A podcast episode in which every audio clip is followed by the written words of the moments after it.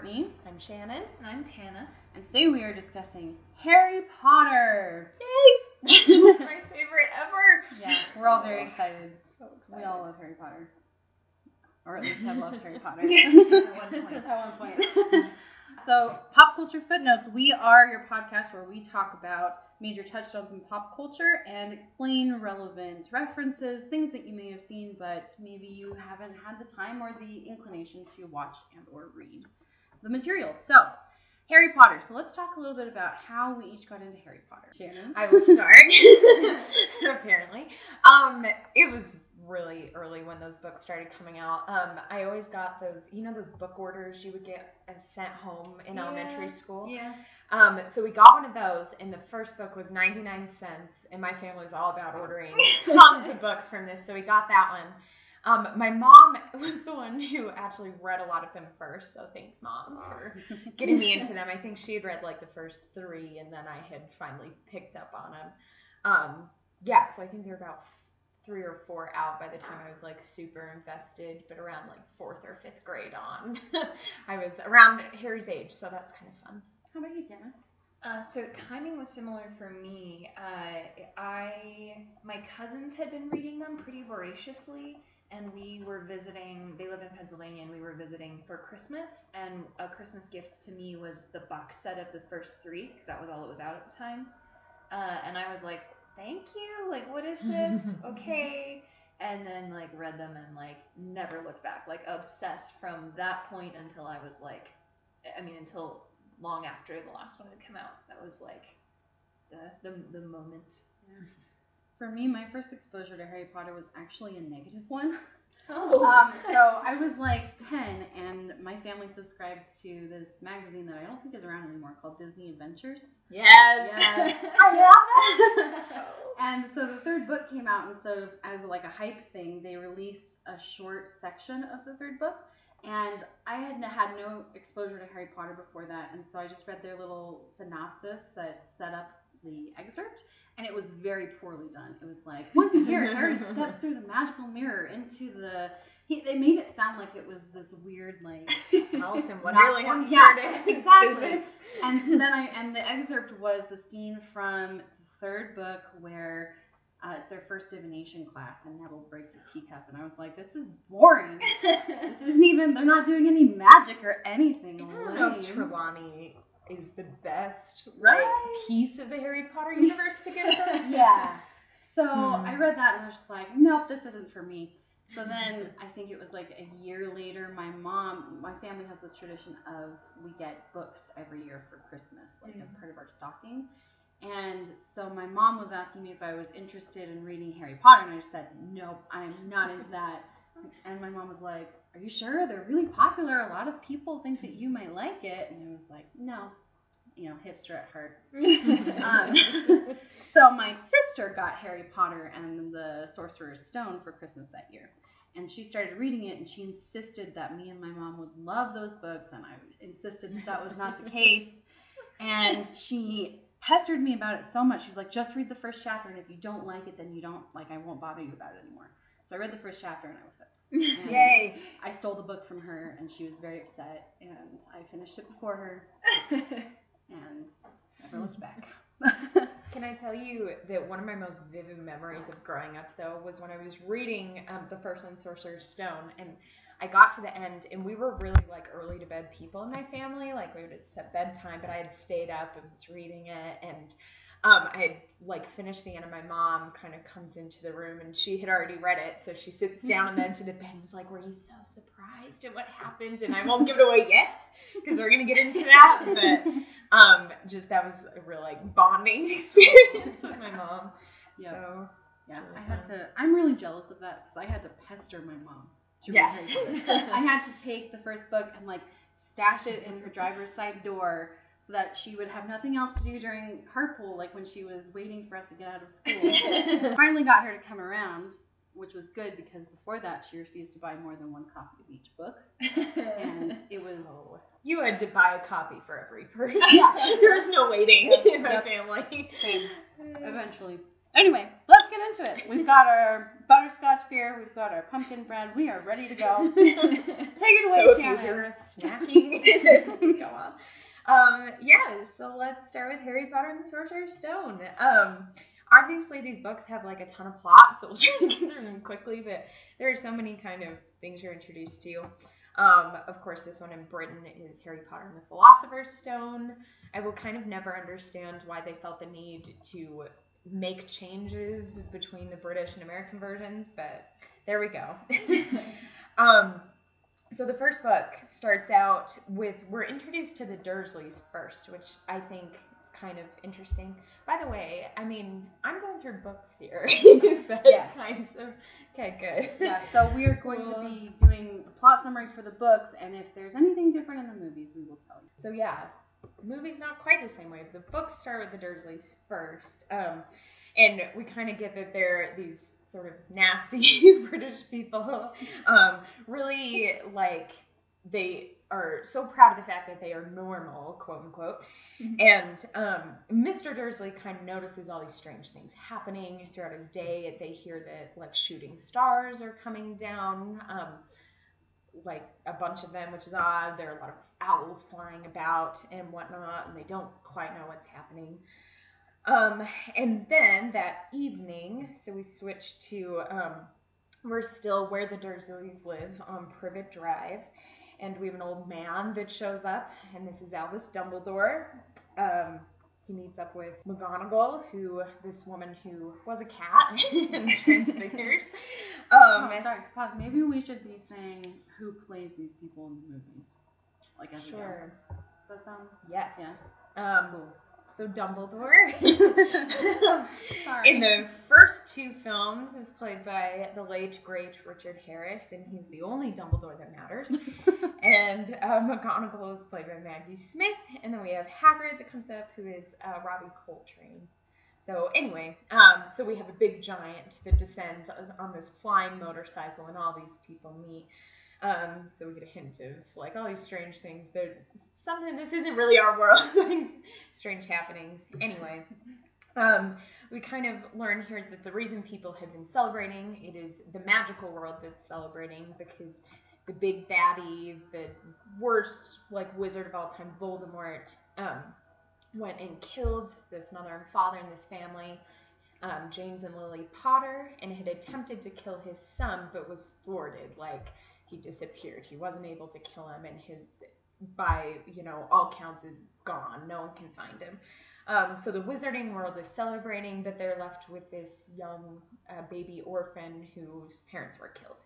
And so they're here to leave him on Privet Drive in front of the Dursleys because the Dursleys, um, non magic people, are his only living relatives who are left. Um, so they all leave him there with a note of what happened. Um, and then we kind of switch to, it's about 10, 9, 10 ish years later, um, where Harry's almost 11 and he's spent this whole time with the Dursleys, who are, again are horrible people. Um, they have a son, Dudley, um, who's incredibly spoiled, has two bedrooms, has, you know, TV in his room and all this, and they make Harry wear all of Dudley's hand-me-down clothes. He sleeps in a cupboard under the stairs. Um, he's just been really mistreated his whole childhood. Um, and all that he knows about his parents are that they supposedly died in a car crash. Um, so let's see. Dudley, it's his birthday kind of when this starts. Again, he's incredibly spoiled, and so he gets he complains about how many presents he's getting. Um, they take him to the zoo, um, and Harry was supposed to stay with someone, and um, the neighbor got injured, and anyway, so it kind of works out where, much to everyone's dismay, Harry has to go with them to the zoo. Um, so he's trying to mind his own business, stay out of the Dursley's way because they're terrible. Um, and he's looking at this snake, and he realizes he's kind of like the snake winks at him, and he's kind of like communicating with this snake. Um, and so he, anyway, Dudley's kind of making fun of the snake and taunting him, and all of a sudden the glass at the zoo at this in this exhibit disappears, so the snake escapes and freaks out Dudley, and Harry's punished. But Harry kind of lets on. We find out that like things like this have kind of happened to him if he feels strong feelings that glass disappears or things move or whatnot. uh, hair grows back. That's one they mentioned. But anyway, so I go back home. Um, and then a few days later, Harry um, goes to get the mail and realizes there's a letter for him in the mail, which is something that's never happened before, being that he's an orphan. Dursleys are his only family. So he's really excited, but Mr. Dursley is quick to swipe it up and take it from him. Um, and, you know, is kind of like grumbling about those people and why do they know where we live and all this. Um, However, the letters keep coming, and so as much as the Dursleys try to stop them, they, you know, block up the mail slot, and they're coming through the fireplace, and um, they switch. It, it, says on the letter, "Covered under the stairs." They switch where Harry lives. The letters are still coming to him. Hmm. Anyway, so they go um, to the secluded island. This family is like so ridiculous in trying to hide things and seem normal. Um, but they go to an island thinking they're never going to find us here. We're going to go where the letters are never going to come. Um, and this is on Harry's 11th birthday. Um, and then Hagrid, the giant that we saw earlier, um, shows up and um, kind of freaks the family out a little bit. And he um, hands Harry the letter, and he finds out that, you know, this is his um, acceptance letter to a wizarding school called Hogwarts. Um, and so Harry, of course, the Dursleys have never told him that he's a wizard and what happened to him. So Hagrid then explains, first, you're a wizard, Harry, which is always that iconic birthday show. Um, but that, you know, there's this evil wizard that had killed his parents, and he's pretty upset that um, the Dursleys had said his parents died in something as pedestrian as a car crash. And anyway, um, so all that happens. The Dursleys are really upset, but they knew that you know his parents were wizards. They just thought they were freaks and didn't want any part of that. So they kind of hid it from him this whole time. Um, I guess I should say Harry is played by Dan Radcliffe. I mentioned that part. Um, anyway, so um, they so Harry's now that he knows he's a wizard wants to go to this school, um, the finest wizarding school in Britain. Um, so Hagrid's the one that you know once he learns Harry knows nothing about the wizarding world, kind of takes him under his wing um, and takes him to go shopping for all the things he needs. So the letter contains like a shopping list of he needs robes and a wand and books and uh, he doesn't know where he's going to get that in London, and Hagrid says, "Well, if you know where to go, um, then you can find it." And so that is in Diagon Alley. Um, so they go. It's this kind of street that's hidden in London and kind of um, hidden away from any non-magic people. Um, who are called muggles. Um, I guess there's a lot of terminology that comes up in this. Um, one thing I realized in watching the movies, though, is Harry not knowing that he was a wizard, not knowing this world, is so helpful because everyone has to explain terms and things that are going on to him, and therefore then like we understand what's going on. Mm-hmm. Um, so that's awesome. Anyway, so they go to Diagon Alley. They're picking up. Um, well, I guess first they have to go to the bank in order to get um, money so they can buy the supplies. Um, that's Gringotts, and it's run by goblins. Anyway, so they go underground to go to the vault where his parents left him money. Um, but an important note here is Hagrid also has a mission to, he has to pick up a package from Gringotts um, at the request of Albus Dumbledore, who we saw at the beginning, but is also the headmaster of Hogwarts. Um, so we pick up other things. Um, he gets his wand, and the wand chooses the wizard. Uh, he finds out that his wand matches Voldemort's wand. Um, so Voldemort, the really bad wizard, um, they were fighting against throughout this whole series.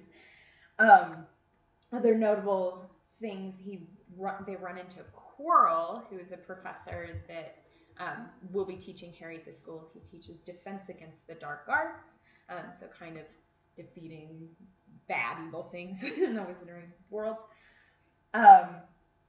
He gets an owl named Hedwig. And am I missing anything notable there? There's always so many cool details, but um, anyway. So then he is needs to go to Hogwarts via the Hogwarts Express, a train. Um, he gets on that by going to King's Cross, which is a real place in London. Um, but he has to get on platform nine and three quarters. Um, so as he's trying to figure out how on earth, where is platform nine and three two quarters, and how do I get there, um, he bumps into the Weasley family, who um, wish I can talk about Mrs. Weasley more now because she's one of my favorite characters. Um, but this whole family, with all these kids that are going to the school, kind of shepherd him in and uh, make sure he gets on the train. You kind of run through a wall in order to get to the train station. Um, so this is where he meets Ron Weasley, um, who then becomes his best friend throughout the series. Um, you can kind of tell right away that the Weasleys are um, not as like well off as other families. They have all of these kids, um, but there's kind of an instant friendship that forms there. Uh, they arrive at Hogwarts, and um, one of the first things for all of the first years at the school is that um, they get sorted into these houses. Um, so I guess that deserves an explanation. that uh, Hogwarts has four houses that the students can be sorted into. So there's Gryffindor, which is for those who are brave. Um, let's see, Ravenclaw, basically you're wise or intelligent. Um, Hufflepuff, which I kindness I think is Loyalty. The loyalty, thank you, is kind of um, each one of these has like a trait that's prominent amongst them. I love Hufflepuffs. That's not like a dig. um, and then the fourth Slytherin, which is like cunning. Um, anyway, what can can I break and ask what you guys are? What houses? I'm a Hufflepuff, actually. Yay! Uh, on, on my good days, I'm a Ravenclaw. I think I might be more Slytherin though than anything else. um, and I'm I'm solidly Ravenclaw. So anyway, wow, we are also non-traditional. yeah. no Gryffindors. I Yay. yeah. Um. Anyway, so kind of to note there, um, the sorting. So the way they get sorted is they have a hat that is put on everyone's head. Um, and it tells them, it looks into their soul, I guess, and figures out what house they belong in. Um, Harry's already kind of heard grumblings from other students that Slytherin is where like every evil kind of wizard has come out of, um, supposedly, and so it, like he's not feeling too good about that. The other Weasleys that he met have been in Gryffindor, so he's kind of like leaning on that. Um, so he gets the hat put on his head, and um, the hat's kind of like, well, you know, we like there's so many traits within you, you can fit well in any of these. And it's kind of like. And Harry's just saying, but not Slytherin. I don't want to be in Slytherin. He says, but why not? Like you could do such great things in Slytherin. Um, but ultimately, um, he gets put in Gryffindor. Um, I would say this moment is important because really a big um, theme throughout the series is that your cha- choices are what make you who you are and not, um, I don't know necessarily where you come from, or it's more about kind of the actions you decide to take. Rather Um, like your abilities, but what Yeah. you choose to do. Um, so anyway, they all get sorted. Um, Ron is also in Gryffindor. Um, also this girl Hermione that they met on the train. Um, I feel she's kind of this know-it-all um, that comes from Muggle parents. Um, that anyway, the relationship between them is kind of solidified later. But um, so they go about. They have classes. the only thing I wrote down here is that um, they have a potions class. We meet a bunch of different professors. So they have like history of magic and um, McGonagall, the one who transforms into a cat, teaches them transfiguration, of course. Um, but they have a potions class taught by Severus Snape. Um, and just you know, here he, who was played by again the late Alan Rickman. There were so many good people in this Yeah. series that unfortunately passed. But anyway, um, we can tell that Harry or Snape does not like Harry Potter and is kind of like, ugh, the famous Harry Potter. Um, thinks that he's, you know, kind of uh, thinks highly of himself because of his fame, which isn't really true because he didn't even know um, that he's famous. But anyhow, um, let's see. So, other things we discover um, they also take flying lessons. Um, so, a thing to mention here, and I guess I didn't bring this up earlier, but um, so then we have Draco Malfoy, kind of. They set up all these characters early on. But Draco Malfoy is another a major character in the series who kind of quickly becomes like the bully, the Hogwarts bully enemy to kind of Harry and Ron and Hermione. Um, but so Draco, um, who is in Slytherin, um, they're, doing a flying lesson for the first time. Um, one of their friends from Gryffindor, Neville Longbottom, um, again, will come up again later, but this pretty like forgetful, kind of gawky uh, kind of guy, um, gets um, a toy of his or anything. It's Remembrall. I don't want to over explain everything, but anyway, it gets something stolen from Draco, um, who throws it, and Harry like kind of plunges after it, flies off, and goes after it with his broom, and we learn that he's really great at flying. Um, McGonagall notices this. She's kind of the head of all of the Gryffindor students. Um, and anyway, decides that, oh, you're great at flying. Well, you should be part of our team, um, our Quidditch team. So then we're introduced to this sport that wizards play, Quidditch. Um, I don't know if we want to get into that. There's so many like things we could explain here. Fourth ball for wizards. There we go. um, yeah, kind of soccer on brooms yeah. in short. Yeah. Um. Anyway, so uh, he gets put on the Quidditch team. Malfoy's kind of ticketed this. There's this like rivalry growing between the two. Um, something that happens in the book, not the movies, is that then Malfoy challenges Harry to a duel, even though they don't know what they're doing. Like, why your first years you don't know magic? But anyway, uh, challenges him to a duel late in the night, and so he goes, but Malfoy's kind of tricked him and doesn't show up. Um, and Harry, trying to get back, ends up um, in this, I guess, corridor you'd say, or a room, and there's a three-headed dog um, in there. So ah, um, there's that. And I skip on. So there's I could have a better segue there. Well, and but, so sorry. So he Yeah. finds the three-headed dog, and he's there with Ron and Neville and Hermione, and they all run away. But Hermione is the only one who notices that the three-headed dog is standing on top of the trap door. thank you. Perfect. Nope. Um, important details that will come through later. Um, anyway, in other events, um, continuing with dangerous creatures that should not belong in a school for children.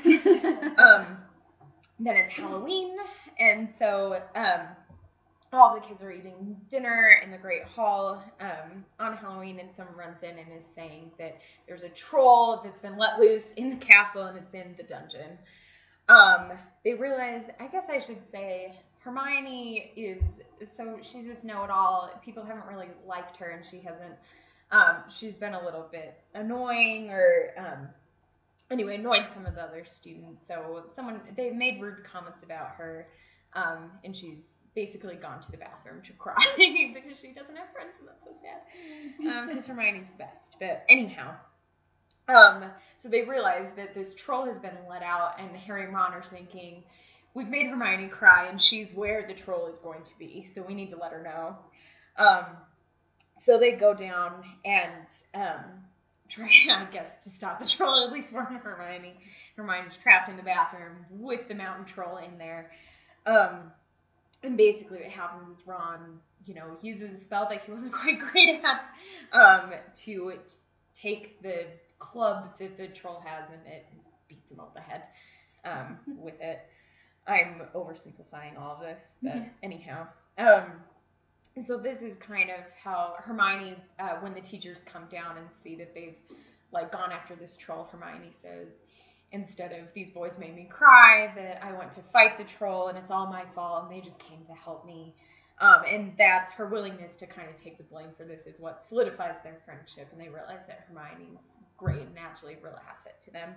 Um, so they all become friends. Um, then we go back to Quidditch. So Harry has his first game.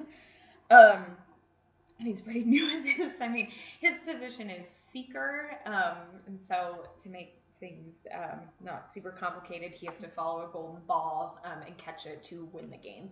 Um, and it flies really fast and it's hard to see. Um, so he's trying to do that, but something kind of weird is happening with his broom.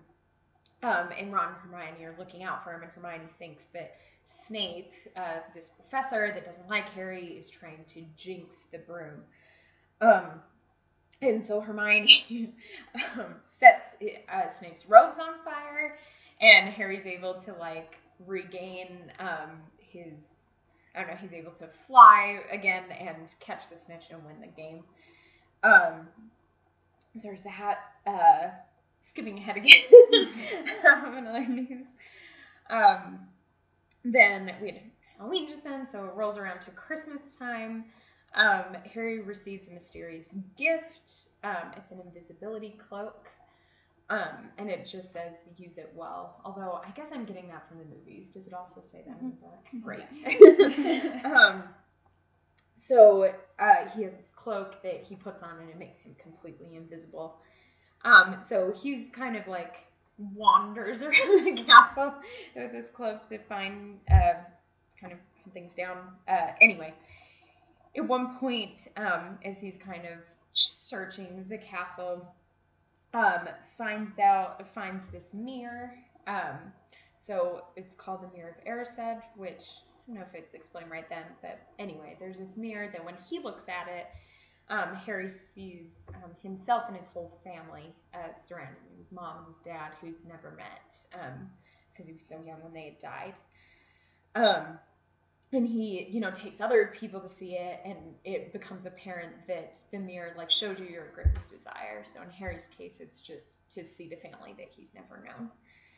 Um, so there's that. Skipping ahead again.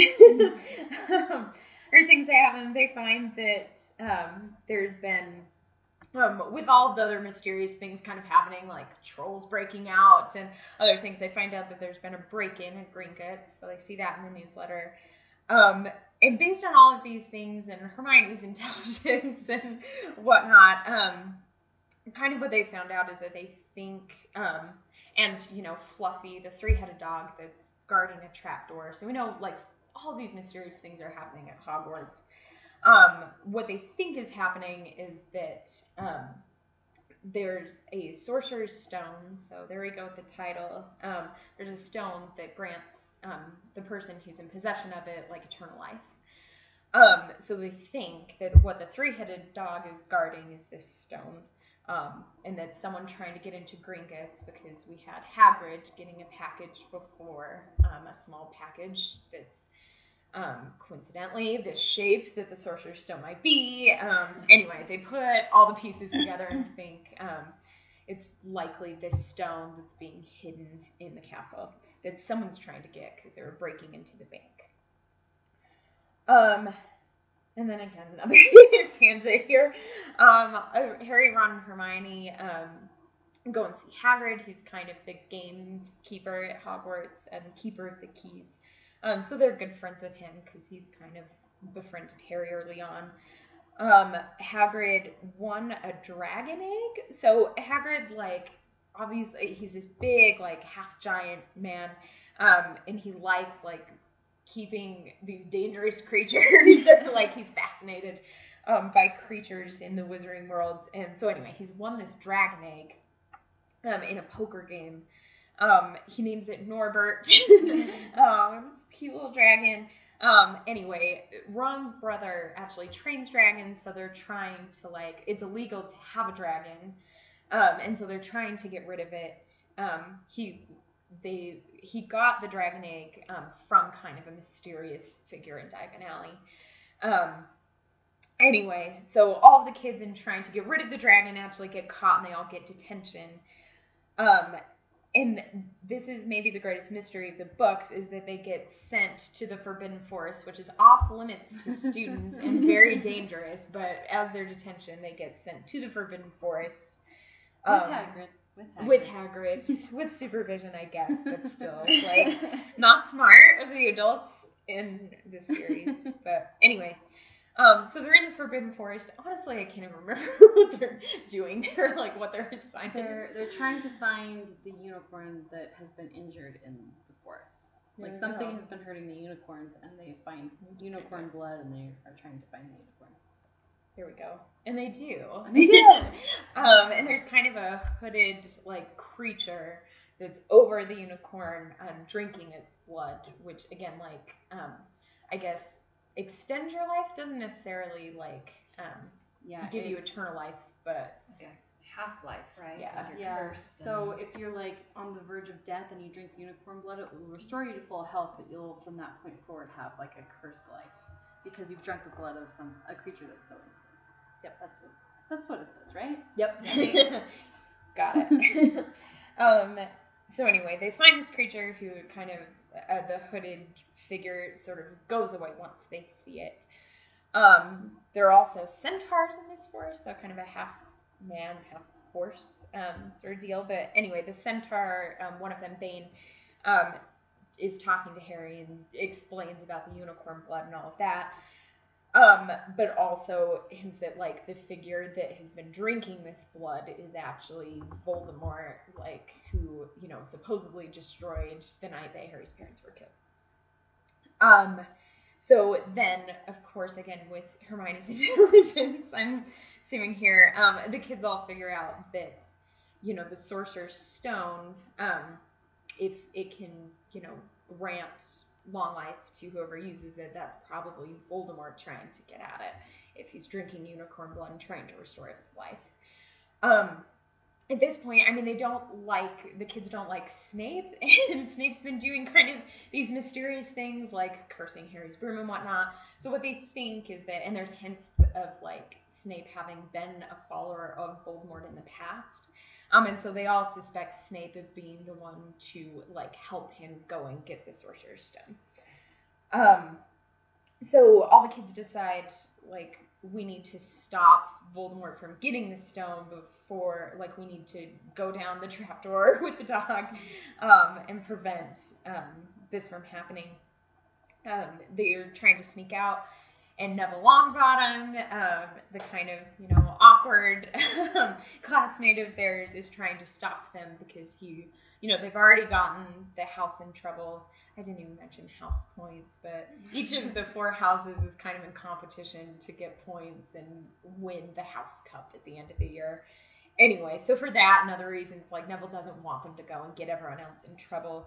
Um, they petrify him and kind of like freeze his body and um, take off so that they can go and stop this from happening. Um, so they go back to the third floor and find Fluffy. Um, so I'll go through this. We've got um, there's seven challenges to kind of get to the Sorcerer's Stone. Um, seven is kind of a significant number in the Harry Potter universe. Seven books and uh, seven other things that we'll describe later on. Um, but anyway, the first one is getting past the three-headed dog. Um, there's already a like harp that's playing, so Fluffy has fallen asleep. Um, and they, um, so they already know, oh, someone's like already here and already going after this.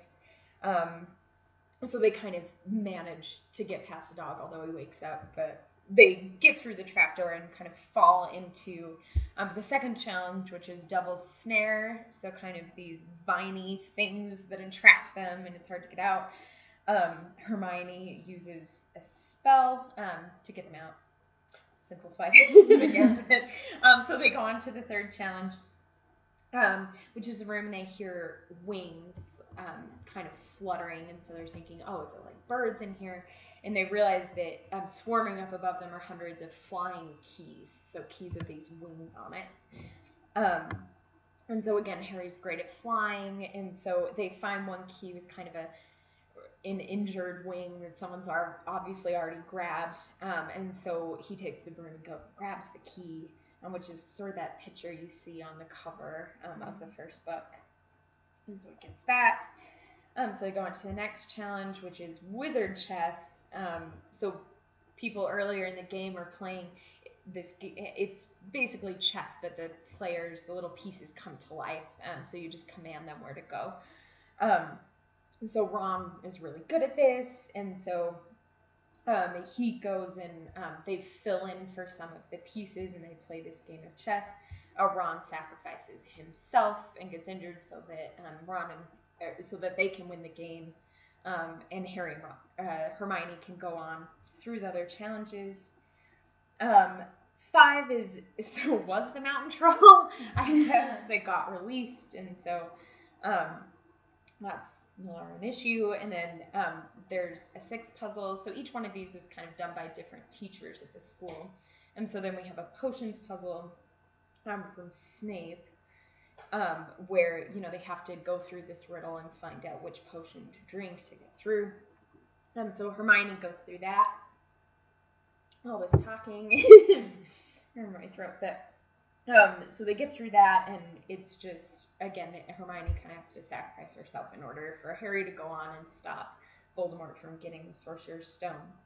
So the last room, then they get back to the Mirror of Erised, so that mirror that they saw um, that showed your greatest desire, and you know he can see himself in the mirror with the stone, and then he realizes in the room with him is Quirrell, the bumbling teacher that was kind of, and I just realized I didn't like super go into Quirrell in great depth, but this whole time Quirrell has had a turban on his head and he's like stuttering and he's, um, anyway, so they're kind of like you, like this whole time we thought it was Snape who hates me and all this, and it's this guy that's, um, anyway, so he's been basically has like the soul of Voldemort on the back of his head, like part of him. So he's been kind of as this parasite on the back of his head that the turban has been covering up.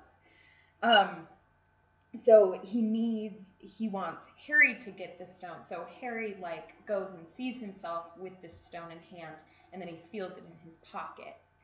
Um, and so uh, long story short, like Quirrell kind of lunges trying to get the stone, um, but on contact with Harry, like grabbing him, he's burnt. Um, and so Harry's kind of like passes out at some point about like with all of this, and um, wakes up in the hospital wing um, to Dumbledore there, who kind of explains everything that's happened. Um, first he and the creator of the Sorcerer's Stone decided, you know, no one should actually have that because um, it's too dangerous. Um, but he asked, you know, what happened with Quirrell and we got Voldemort. Um, he had kind of Voldemort within him and all of this. Like, how was I able to stop him? I'm just this kid. Um, and what he kind of explains is that Harry, um, part of the reason he was protected when you know, he was little and Voldemort couldn't kill him was because of his mother's love for sacri- she sacrificed herself so that Harry wouldn't die. Um, and so that love kind of protected him, and it's still what protects him. Um, so when he touched him, it was like, you know, Voldemort can't feel over. All that is more powerful than the dark magic that he has. Um, so anyway, he goes and rejoins his friend. Um, the again, this isn't as prominent in the books, but with the House Cup, um, the Slytherins have won the House Cup, and the Gryffindors are at the bottom of it. But then um, each of the kids is Ron, Harry, and Hermione are all awarded points for going through these challenges and retrieving the Sorcerer's Stone, so it would be safe. So they're tied uh, with Slytherin, and then an additional 10 points goes to Neville for being strong enough to stand up to his friends. Um, and so they win the House Cup. Um, yay. And then Harry survived his first year and has to go back and look at the Dursleys. Sorry, that was a lot of stuff, you guys. All good. You, oh man, you've set up the rest of the books for us, which uh-huh. is great. I hope so. There's a lot cool. going on. Take a drink. Yep. Poof. Okay. Yeah. All right. Let's get into uh, let's get into the next one, Tana. Okay. Harry Potter and the Chamber of Secrets. Um, I am admittedly the least uh, Harry Potter banish right now at this point in my life. I may come back around, um, but if uh, it's been a good while since I like read them cover to cover, so if I miss anything, that is especially anything that's important for later books, call me out. Okay, so Harry Potter and the Chamber of Secrets starts out with um, a bummed out Harry living with the Dursleys. Things are a little bit better. He no longer lives in the cupboard. He has his own bedroom. Um, the Dursleys are also kind of terrified of him uh, because they think he may use magic on them. Um, but none of his friends have written him over the summer, so he's like so sad. um, he's just kind of bummed out and stuff. The Dursleys are having a fancy business dinner, so Harry has to be in his best behavior, staying up in his room. Uh, when all of a sudden, this little creature, uh, his name is Dobby, he is a house elf, uh, house elves, as is explained to Harry later, are these little elfish servants that are usually um, with families like old rich families. Uh, Hogwarts also has a staff of house elves like working in the kitchen and stuff. Anyway, Dobby, this little house elf, shows up and reveals that he's been intercepting Harry's letters from his friends because he didn't want Harry returning to Hogwarts. He said it was too dangerous. Um, Harry is not deterred by that. He says, I'm still going to go. So Dobby uses magic to um, levitate the fancy dinner's dessert off the table and shatters it on the floor, um, and then frames Harry. So he, he vanishes like with a snap. Harry gets uh, framed for using magic. Uh, a letter comes immediately saying you can't use magic outside of school. So when the Dursleys find that out, they lock him in his room and say, "You're not going back to the school. You can't. You can't. Like you have no power over us, essentially." Um, Harry is super bummed, and then all of a sudden, uh, a flying car is outside of his window. Uh, How convenient. Ron and his brothers, his twin brothers, Fred and George, um, have taken their dad's enchanted Ford Anglica. Is that how you say the name of it? Is it Anglia? Um, to rescue Harry because they hadn't heard from him all summer and they were worried about him. So they pull the bars off of the the window, uh, get Harry out. Harry like narrowly escapes. Uh, his his uncle is like trying to pull him back in, but they pull him out and rescue him. They fly to the Burrow, uh, which is where the the Weasleys live. Um, fun fact: this is not related to the books, but for a while, my uh, I lived in a house called the Burrow, um, named for for Harry Potter. We were in this little Aw, cute little house, yeah. Um, anyway, so there we're introduced a little bit more to the Weasley family that Shannon mentioned in the last book. Uh, we get to know Molly, who is the mom, a little bit better. She's played by Julie Walters. Um, she kind of scolds the boys for taking the car, uh, puts them to work denoming the garden. Um, she's telling them how to denome the garden using a book by this man named Gilderoy Lockhart, who's played by Kenneth Branagh in the movies. Uh, they basically are, are swinging these gnomes, or yeah, these gnomes above their head and throwing them to out into the field, and they're too dizzy to find their way back. Uh, but basically, we learn from this little uh, episode. Um, Molly is enamored with Gilderoy Lockhart; she really loves him, and also Ginny, Ron's little sister, who is a first year at Hogwarts this year, is enamored with Harry. So uh, Harry spends a couple days with them there. They end up going shopping for school supplies into Diagon Alley. The way they get there is with Floo powder, which uh, to use Floo powder, you go to the fireplace, you take a pinch of this powder, throw it in, say where you're going to go, and step into the fire, and it takes you there. Harry's never done this before, so when he throws it in, he, he uh, mumbles the word a little bit. He says, like in the movies, it's like Diagon Alley. Um, and he ends up in not Diagon Alley. He ends up in this creepy shop. Uh, he sees Lucius Malfoy, which is Draco's father, and Draco as well. Uh, they are, you know, Malfoy is complaining that Hermione is this unpure blood wizard like not even wizard parents, and she gets better grades than me, and Harry gets to be on the the Quidditch team, and that's not fair either. Uh, and his dad is like, "Okay, you should pretend like you like Harry. That's what good wizards do. Pretend like you like him. Stop complaining."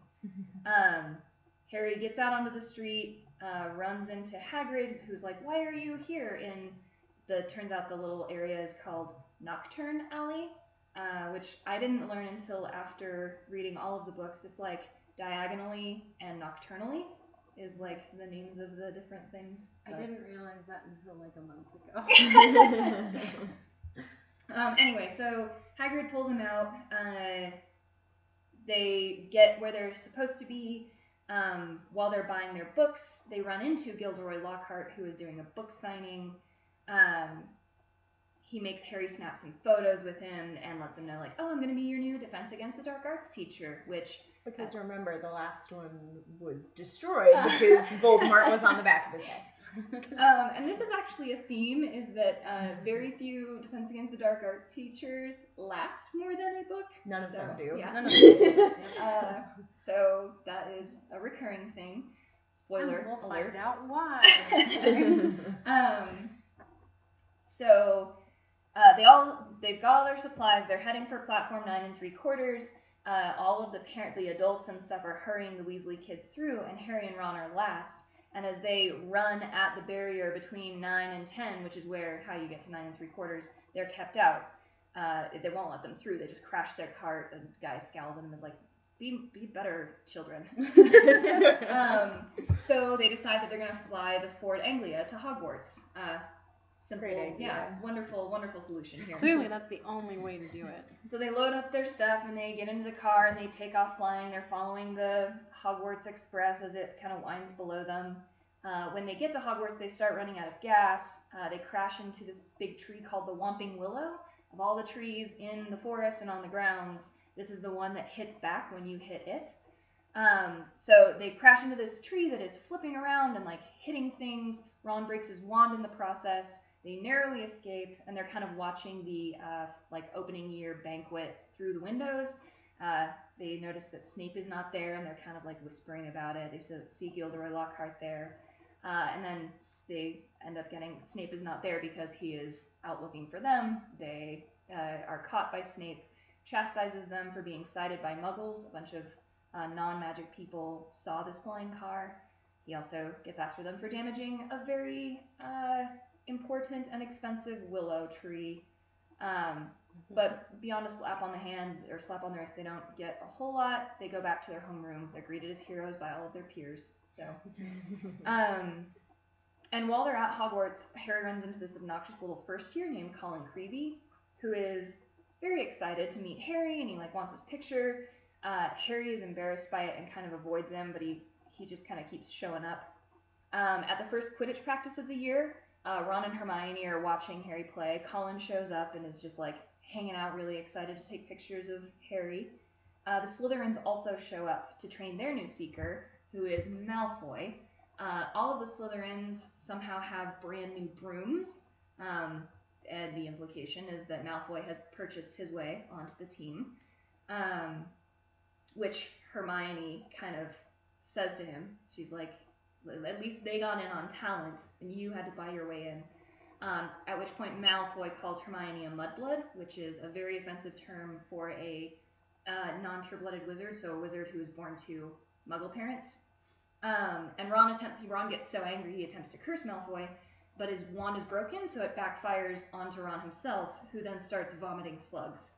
Uh, great. Uh, Harry and Hermione take Ron to Hagrid's hut um, to like let him get all the slugs out, uh, and then uh, they are serving delayed detention. So fast forward, there's uh, Ron and Harry are serving delayed detention for their uh, issue with the Whomping Willow. Um, Ron is off. I don't even remember what Ron's detention is, but He's polishing trophies. oh right, right, right, yeah, with Filch. Yep. And he vomits slugs on them. Keep cleaning them. yeah. Um, Harry's punishment is to go to Lockhart's office and help him address his fan mail. Much worse. Uh-huh. they both feel like they've got just like the rawest end of that deal. Um, but while Harry is addressing this mail, he hears a voice in the wall whispering like, "Rip you." That's too quiet. Let me rip you. Let me tear you. Uh, and Lockhart is like, I don't hear anything, silly boy. Keep addressing. Um, so later, uh, Harry is talking to nearly headless Nick, who's kind of bummed that he's like not able to participate in this. Uh, nearly headless Nick is a ghost at Hogwarts. He is, as his name suggests, nearly headless, and because he is nearly headless, he can't participate in this ghost club called the Headless Hunt. He's very upset about it. Um, and while they're talking, Harry kind of gets cornered by Filch. Filch is uh, Argus Filch is the um, kind of custodian guy. He has a cat named Mrs.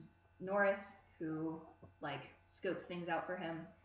Uh, anyway, he, Filch finds Harry and pulls him into his office, and he's like, "Why are you here so late? Like, what are you doing out at night? You shouldn't be wandering around."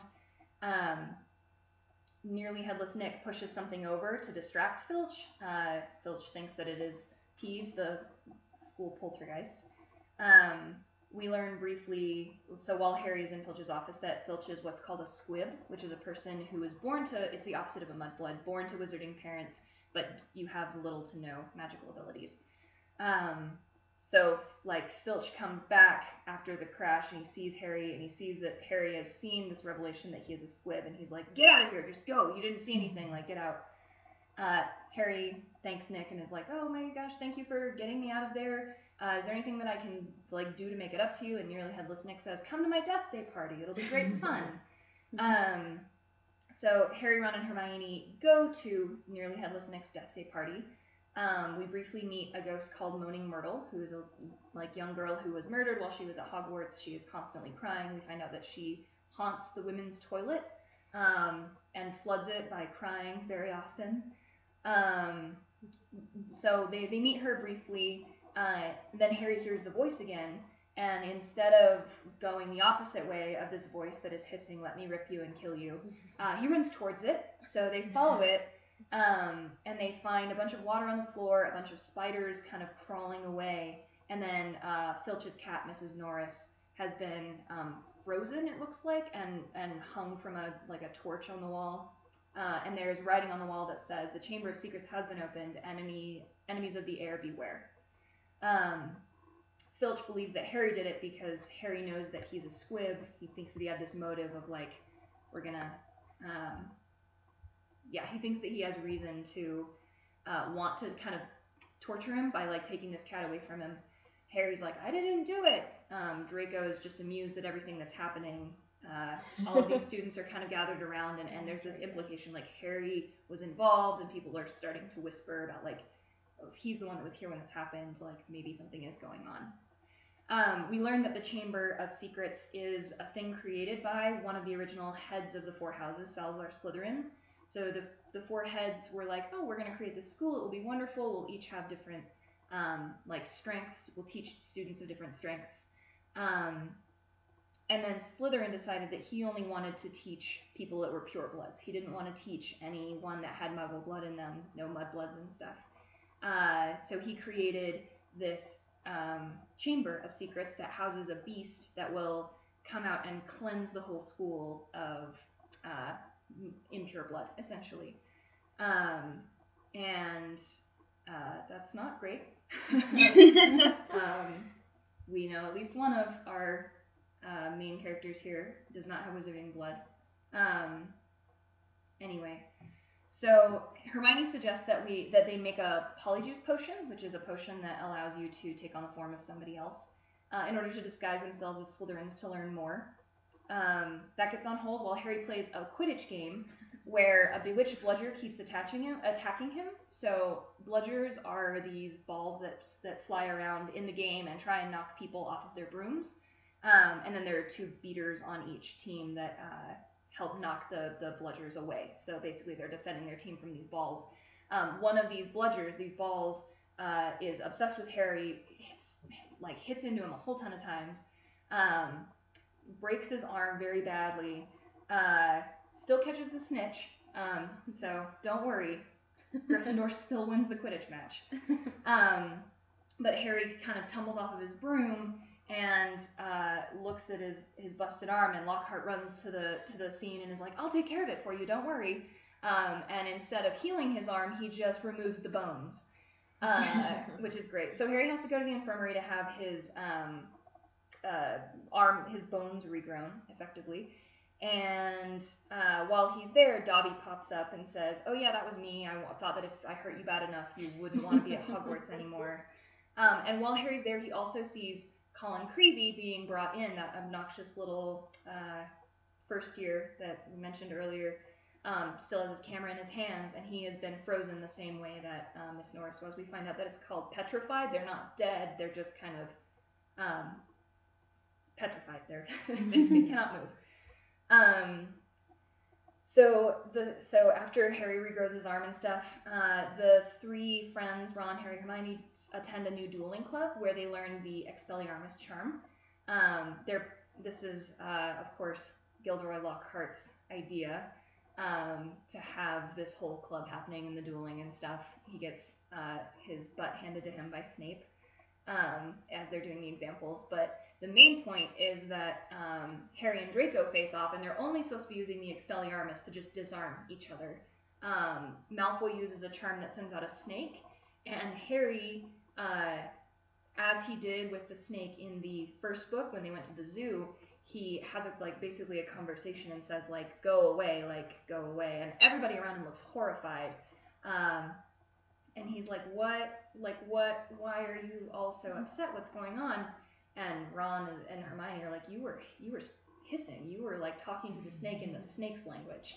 Uh, which we find out is called um, Parseltongue. Harry is a Parselmouth and can speak to snakes, which was one of Salazar Slytherin's uh, things that he could do. That's why Slytherin is represented by a snake. Uh, Slytherin was could speak Parseltongue, and so people are now starting to whisper, "Oh, is Harry the heir? Like, is Harry the heir that was referenced in the writing on the wall?" Uh, specifically, this one, I think he's a Hufflepuff named Justin Flint, Finch Fletchley, uh, is very concerned that like Harry was directing the snake at him, that Harry was like out to get him. Uh, which is great because not long after Harry comes across a, a, petrified, nearly headless Nick, the ghost that we mentioned earlier, and Justin Finch Fletchley as well.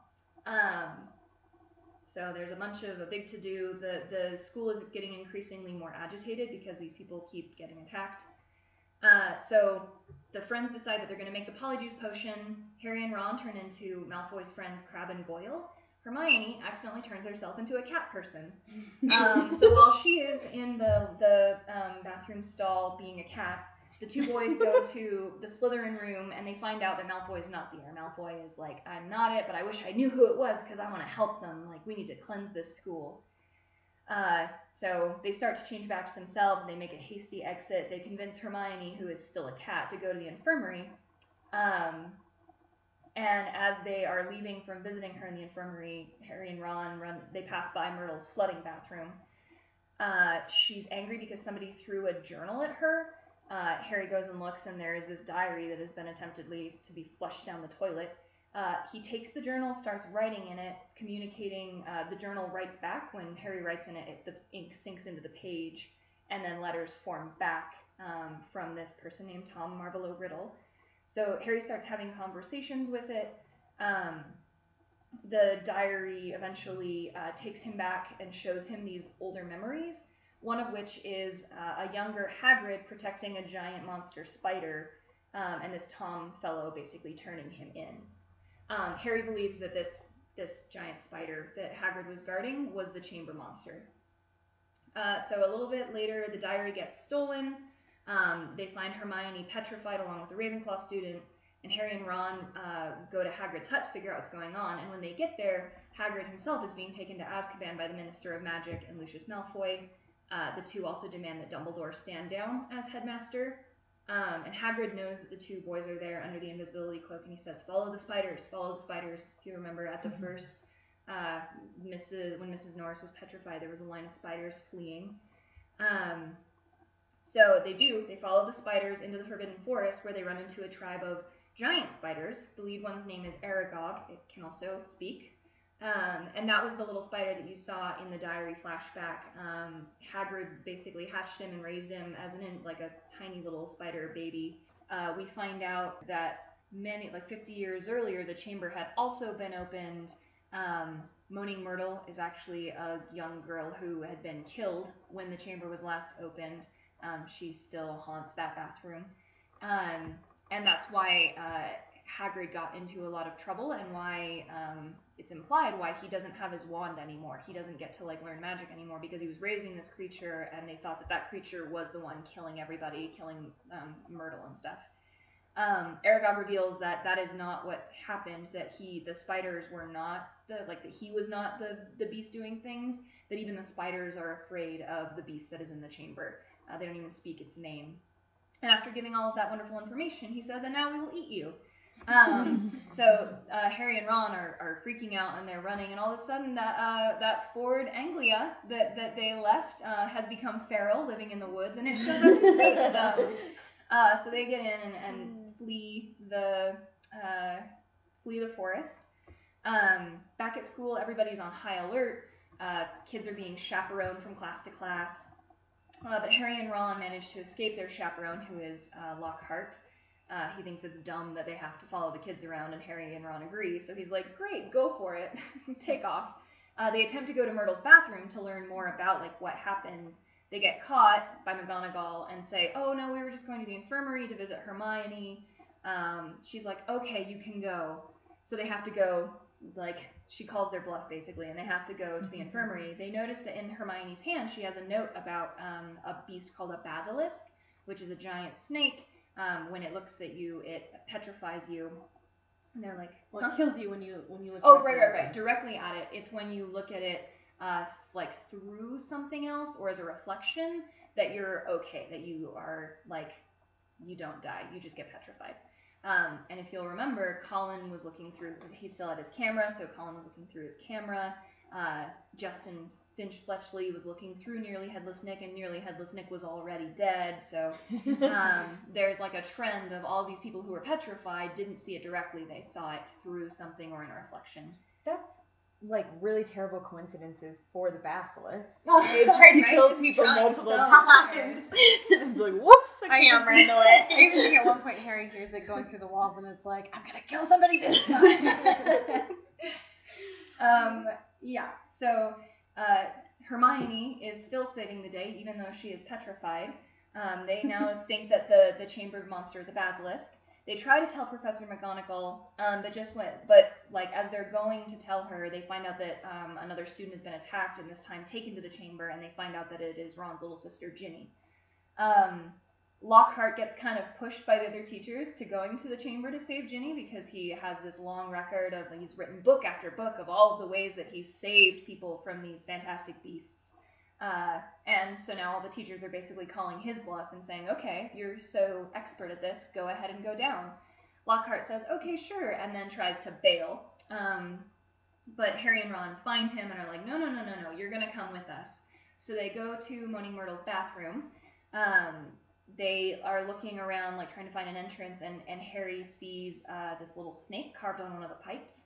He speaks Parseltongue to it, um, telling it to open, which it does. Uh, they are headed down in these pipes and stuff. On the way down, Lockhart steals Ron's wand, and he's going to curse the boys. But the broken wand, again, backfires, hits Lockhart himself, erasing his memory and causing like a, a rock slide, um, which blocks. So Ron and Lockhart are on one side, the side towards the entrance, and Harry is trapped on the other side. Harry says, "Oh, And I was gonna say maybe we should add here that Lockhart has actually lied about Oh, like all of these things he's done, and his only like real thing he can do is memory charms. And so he's like wiped the memories of all the wizards who actually did these great things and took and t- he took credit for them for himself. Um, so he's supposedly gonna like wipe out Ron and Harry's memories anyway. Yeah. Um, so now he Harry says, "Okay, Ron, I'm gonna leave you here to babysit this like memory wiped Lockhart. Um, can you try and like pull the rocks away? I'm gonna go forward and see what I can have, and then hopefully it'll be cleared by the time I come back."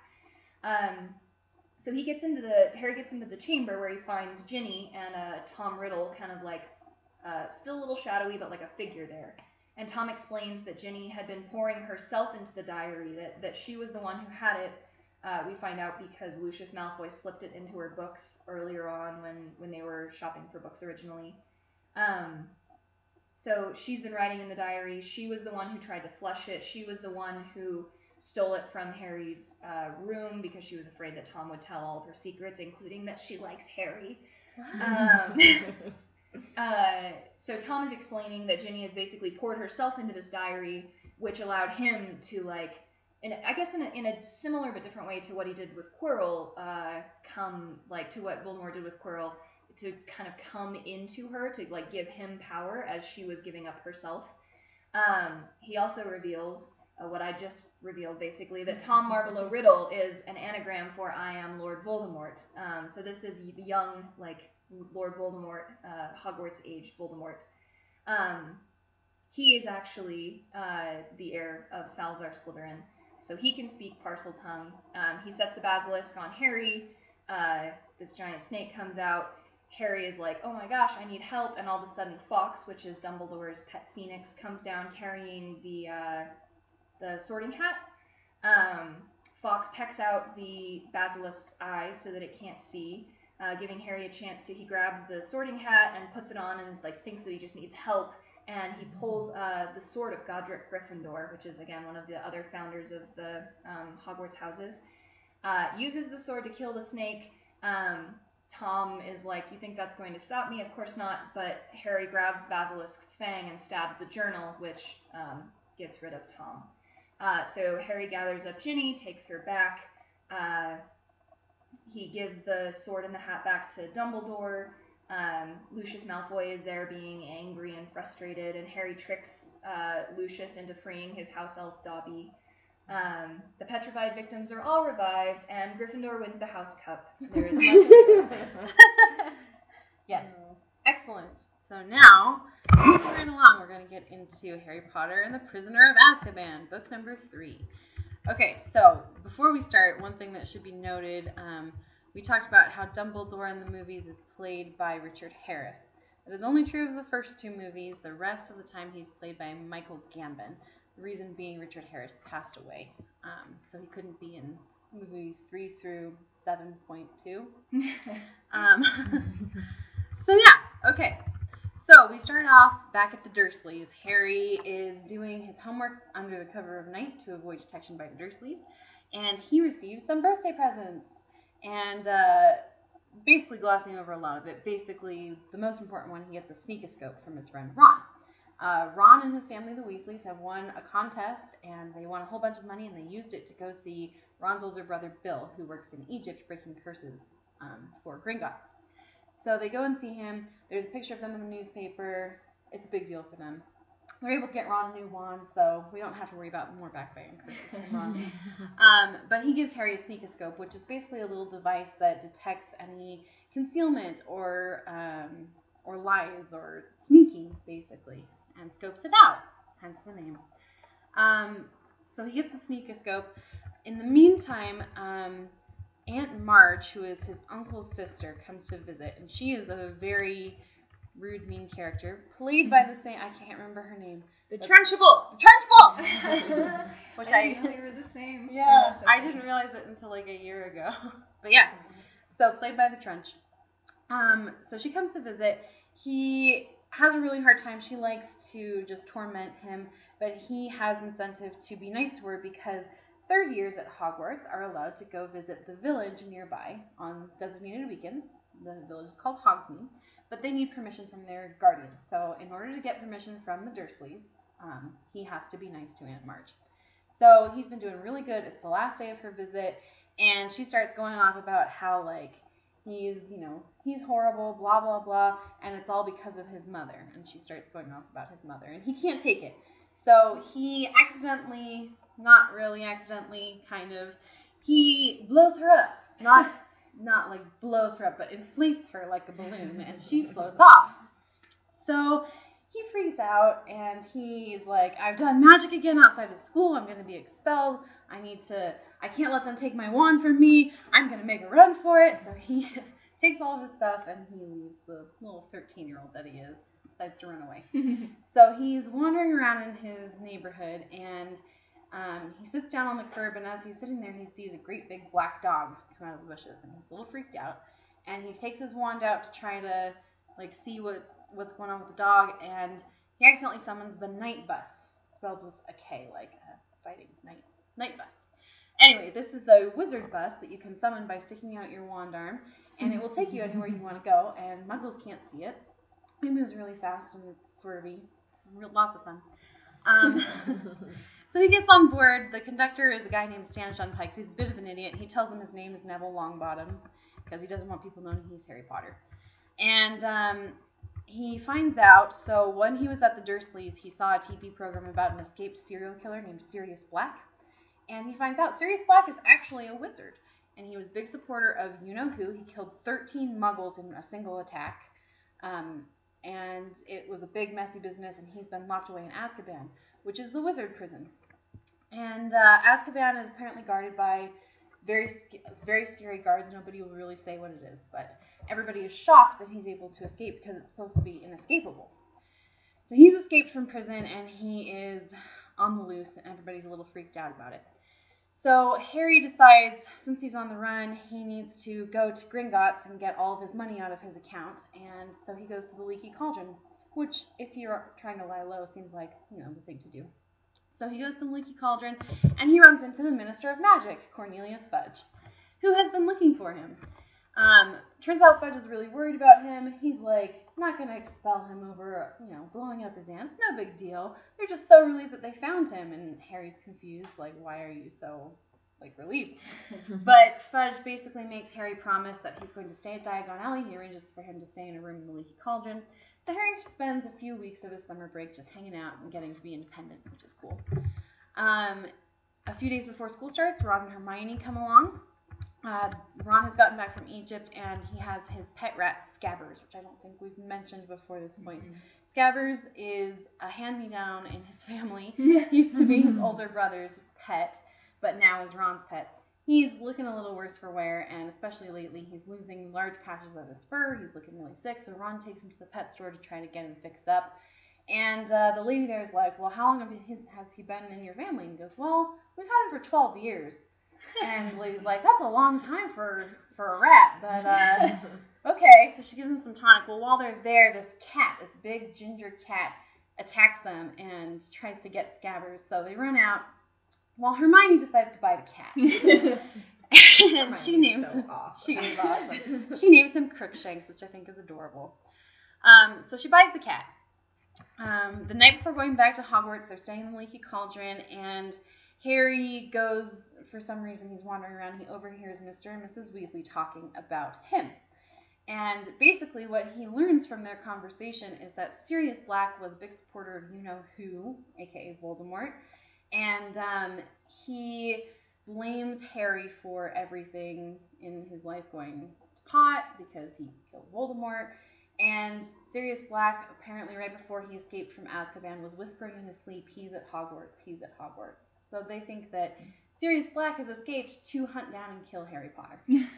so, and they, the Ministry doesn't want Harry to know this because they don't want him to get freaked out. So, good but, job, adults. Good job, adults.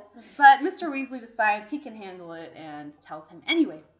So, but he also makes Harry promise that he won't go looking for Black, which Harry finds odd. He's like, why would I go looking for somebody who wants to kill me? Seems stupid.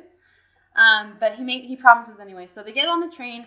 They get in a compartment with a, a sleeping man who they determine is Professor R.J. Lupin. Um, while they're on the train, the train comes to a stop and a dark hooded creature comes on board. Turns out to be a Dementor. And we learn that Dementors are the creatures who guard Azkaban. They are creatures who suck all of the happiness out of you. That's what they feed on. Um, so they're searching the train for Sirius Black because they've been assigned to guard Hogwarts this year. So Harry's sitting on the train, and everybody else is just feeling like depressed and sad and cold. And he starts hearing screaming, and he actually passes out.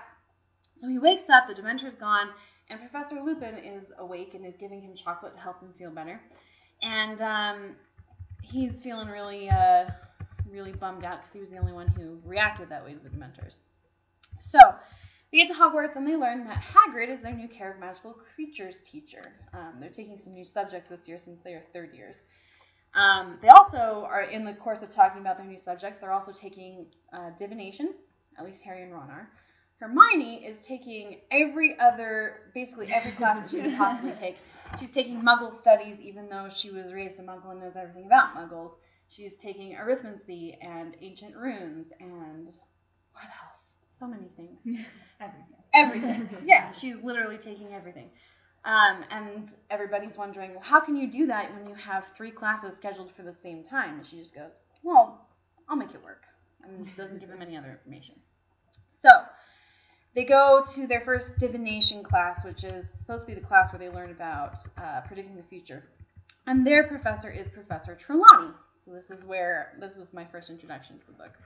Played um, by Emma Thompson. Played by Emma Thompson, who's amazing. Great. She is great. Um, so they start their divination class. They're supposed to be reading tea leaves. Um, Harry and Ron are both kind of joking around. Hermione thinks this is a waste of time, but of course she's still taking the class. Um, and Professor Trelawney comes up and looks at Harry's cup and she goes, You have the Grim, which is supposed to be an omen of death and like ill fate in the wizarding world. Um, and Harry learns that the Grim is a dark spectral dog, much like the one that he saw the night that he almost got run over by the Knight Bus. So he starts wondering if he's being haunted by this omen of death. Um, they go to the next class, which is Transfiguration. Professor McGonagall teaches them briefly about animagi. Um, basically, she is an animagus because she is a person who can turn into an animal. It is a rare um, thing. Animag, animagi have to be registered with the Ministry of Magic. It's this whole to do. Very few wizards can do it. Um, then they go to a lesson with Hagrid on hippogriffs, which is a creature that's half horse and half eagle. Um, in order to basically, Hagrid's trying to teach them how to care for these creatures. So, in order to approach a hippogriff, you have to bow politely, you have to make eye contact, and if they accept you and bow back, then you can approach them. Um, Draco Malfoy is there, and he does not listen to Hagrid's instructions, and he gets scratched by a hippogriff named Buckbeak. Um, the Malfoys then, you know, Draco plays it up and is like, "Oh, I'm, I'm gonna die. I'm, you know, I've been de- deathly injured here." Um, and Lucius Malfoy decides to take action against Buckbeak and basically um, file a complaint. So then we move on. So we have Defense Against the Dark Arts and their new teacher, since their last one had his memory wiped by himself, um, is Professor Lupin. So Professor Lupin is starting to teach them about various dark magical creatures, and they start on a creature called Bo- Bogarts. Boggarts. Sorry, I almost said Bogarts, which is not the same thing. like Humphrey, like Humphrey, exactly. So Boggarts are creatures that will morph to um, become the thing that you fear the most. So, and the way that you vanquish a Boggart is by laughing at it, showing that you are not afraid. So Lupin teaches them a spell, Riddikulus, which allows them to they take whatever they're most afraid of and make it comical. Um, so Harry's about to face off against this Boggart, and he's trying to think, well, what is the thing that I'm most afraid of? And the first thing he thinks of is not Voldemort, like you would think, but a Dementor. So, but Lupin jumps in and won't let him face the Boggart because he's afraid it's Voldemort. He thinks Harry's greatest fear is going to be Voldemort. And he doesn't think that's appropriate for a classroom, which, you know, good on you, Lupin. Um, so Harry's like, oh, he thinks that I'm weak because I passed out in front of that Dementor, and he's all angsty. Uh, so in the meantime, It's just a taste of what is to come. oh. I know. so in the meantime, um, Hermione's new cat Crookshanks is attacking Scabbers on a regular basis, and it's driving a wedge between Ron and Hermione. Um, Ron is just outraged that Hermione would keep that cat when it's trying to get his poor little rat who's, you know, sick. and so they're arguing. Um, in the meantime, they have a Hogsmeade visit. Harry's sad that he can't go, so he goes to Lupin's office and has tea, and is getting to know Lupin. Turns out Lupin knew his parents, which he, you know, starts to really feel connected to Lupin because of that. Um, while he's there, Snape comes in and has a potion for Lupin that Lupin drinks. Um, and Harry wants to warn him because he feels he knows that Snape doesn't like Lupin um, and is afraid that Snape is poisoning Lupin. But I mean, he doesn't. So Lupin takes the potion and doesn't really give him any other information. So then that night they have their Halloween feast, and the Gryffindors return back to their common room and find that the portrait of so in order to get into their common room, there's a portrait of a fat lady, and they have to give her the password, and then she opens and they can enter. So they go and they find her portrait has been slashed, and she's not there. Um, so they find her, and basically they find out that it was Sirius Black. He tried to get into the Gryffindor dormitories, and when the fat lady wouldn't let him in, he slashed up her portrait and ran for it. So all the students have to go into the Great Hall for the night, and the teachers are searching the castle trying to find Sirius Black. There's not a trace. Harry overhears a conversation between Dumbledore and Snape in which Snape says, you know, well, I expressed concern about that person that you appointed, and Dumbledore kind of blows him off and says, I trust that person. And so Harry's like, what's that all about? Um, after that, Lupin is sick, and Snape takes over their Defense Against the Dark Arts class and makes them write a big long paper about recognizing werewolves. Um, I'm sure that won't come up later. so then uh, they uh, have their first Quidditch match of the season, and while Harry is flying around, he sees a giant black dog again in the stands, and he freaks out. And then the Dementors show up, and he passes out and falls off of his broom. Um, fortunately, he's not hurt. Dumbledore intervenes and saves him, chases off the Dementors, but his broom flies off and flies into the Whomping Willow and is destroyed. So he has no broom now. which is a problem. Um, so then, after um, a defense against the dark arts lesson, Lupin stops Harry. He mentions that the Whomping Willow was planted the same year that he came to Hogwarts. He's expressing sympathy over the lost broom. Um, in the meantime, Harry is really frustrated because of how he reacts to the Dementors, and nobody else reacts that way. So Lupin promises to give him lessons on fighting Dementors. Um, before Christmas, there's another Hogsmeade weekend, and again, Harry's depressed about not being able to go. So Fred and George gift Harry a special map called the Marauders Map. It looks like a blank piece of parchment, and then if you say, I solemnly swear I'm up to no good, and tap it with your wand, it becomes a map of Hogwarts where you can see everybody in the castle and what they're doing. It like moves. So he can use it to find secret passages out of the castle and into Hogsmeade, which he does. He puts on his invisibility, cloak, goes into the secret packet, passage, meets up with Ron and Hermione. So while he's in Hogsmeade, there are lots of things to do in Hogsmeade. So one of them is the Three Broomsticks, which is like a pub that all the students like to go to and drink butterbeer. Um, there's a joke shop. There's uh, this place called the Shrieking Shack, which is supposed to be the most haunted dwelling in Britain. Mm-hmm. And there is a sweet shop called Honeydukes, which has every sweet you could possibly imagine. So he meets up with them. They go to the Three Broomsticks so that he can try some butterbeer. Um, he's hiding out under his invis- invisibility cloak, and while he's there, Hagrid, McGonagall, another professor named Flitwick, and Cornelius Fudge walk into the bar and they are talking about Sirius Black. And basically, Harry learns that Sirius Black, so the night that his parents were killed, they knew that Voldemort was coming after them. And so, months in advance, they had hidden themselves um, using a special charm called the Fidelius charm. And basically, what that does is you make one person your secret keeper, and they are the only person who knows your location. And as long as they don't tell anybody, there is no way that you can be found. So Harry learns that they were friends with Sirius Black. He was their best friend, and they made him their secret keeper. But Sirius was secretly working with Voldemort and divulged their location to Voldemort, which allowed Voldemort to kill them. Um, they also learned that another friend of their parents, Peter Pettigrew, was um, distraught after learning that Sirius had betrayed Lily and James and went after Sirius, cornered him, and Sirius killed him so badly that only a finger was found. And that is also the incident where he killed the 13 muggles. So they talk about Peter Pettigrew and how, um, yeah, they mentioned that the only thing they found with him was his finger. Um, and Harry is feeling so upset he doesn't realize that he hadn't realized that Sirius Black was the one who had betrayed his parents, and so he vows that when he meets Sirius, he's going to kill him. Which, I mean, Harry, you're 13, you don't you don't know that spell. Um, so then uh, it's where where am I? There it is. Okay. So then they go to visit Hagrid because Buckbeak is on trial and they're trying to they're trying to help him. Hagrid is so sad. Um, then it's Christmas and Harry receives a firebolt for Christmas from an unknown giver. Has no card. And a firebolt is the most advanced broom that there is. It's super, super expensive. Um, and Harry's trying to figure out who would give it to him, but in the meantime, he's just thrilled that he got it. Hermione, on the other hand, sees this and goes, uh, There was no card? You can't ride that. There's a guy trying to kill you, Harry. As always, the voice of reason. yeah. And of course, she goes and tattles to McGonagall. McGonagall confiscates the broom, and Harry and Ron are so mad at Hermione. Um, also at Christmas, Scabbers is again attacked by Crookshanks.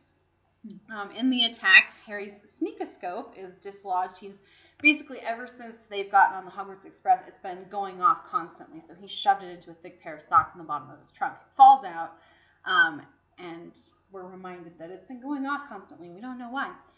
Um, so yeah, and we see that Crookshanks is still trying to go after Scabbers. So of course that makes Ron even madder at Hermione, and they stop talking altogether. Um, so then Harry has his first Dementor fighting lesson with Lupin. Um, Lupin has gotten a boggart, and it's turning into Dementor when it faces Harry. So Harry's able to practice his the spell for fighting Dementors, which is the, Patronus charm. You have to think of a happy memory, say the incantation, and theoretically, um, it wards off Dementors. But Harry's not that great at it. It's supposed to be a really complex spell that most full-grown wizards can't master. So he's doing okay for being a 13-year-old kid. Um, in the course of that lesson, Harry also finds out about something called the Dementor's Kiss, which Dementors, if they kiss you, they suck out your soul through your mouth and you're left an empty shell, basically in a live body with no soul. Um, so it's the worst thing that could possibly happen to a person, and uh, he learns that this is what's going to happen to Sirius Black when they catch him. So then he goes back to his common room. He's trying to make nice with Hermione, and Ron comes storming downstairs and has found bloody sheets on his bed with um, what he believes are Scabbers' remains, with Crookshank's hair all over it. And uh, he's furious. He refuses to talk to Hermione after that. Um, in the meantime, McGonagall has confiscated Harry's firebolt. They've found nothing, so they give it back to Harry after extensive testing. Um, and he plays Quidditch, and he wins. And this is the first time that we see somebody named Cho Chang, who will come up later, just for the record.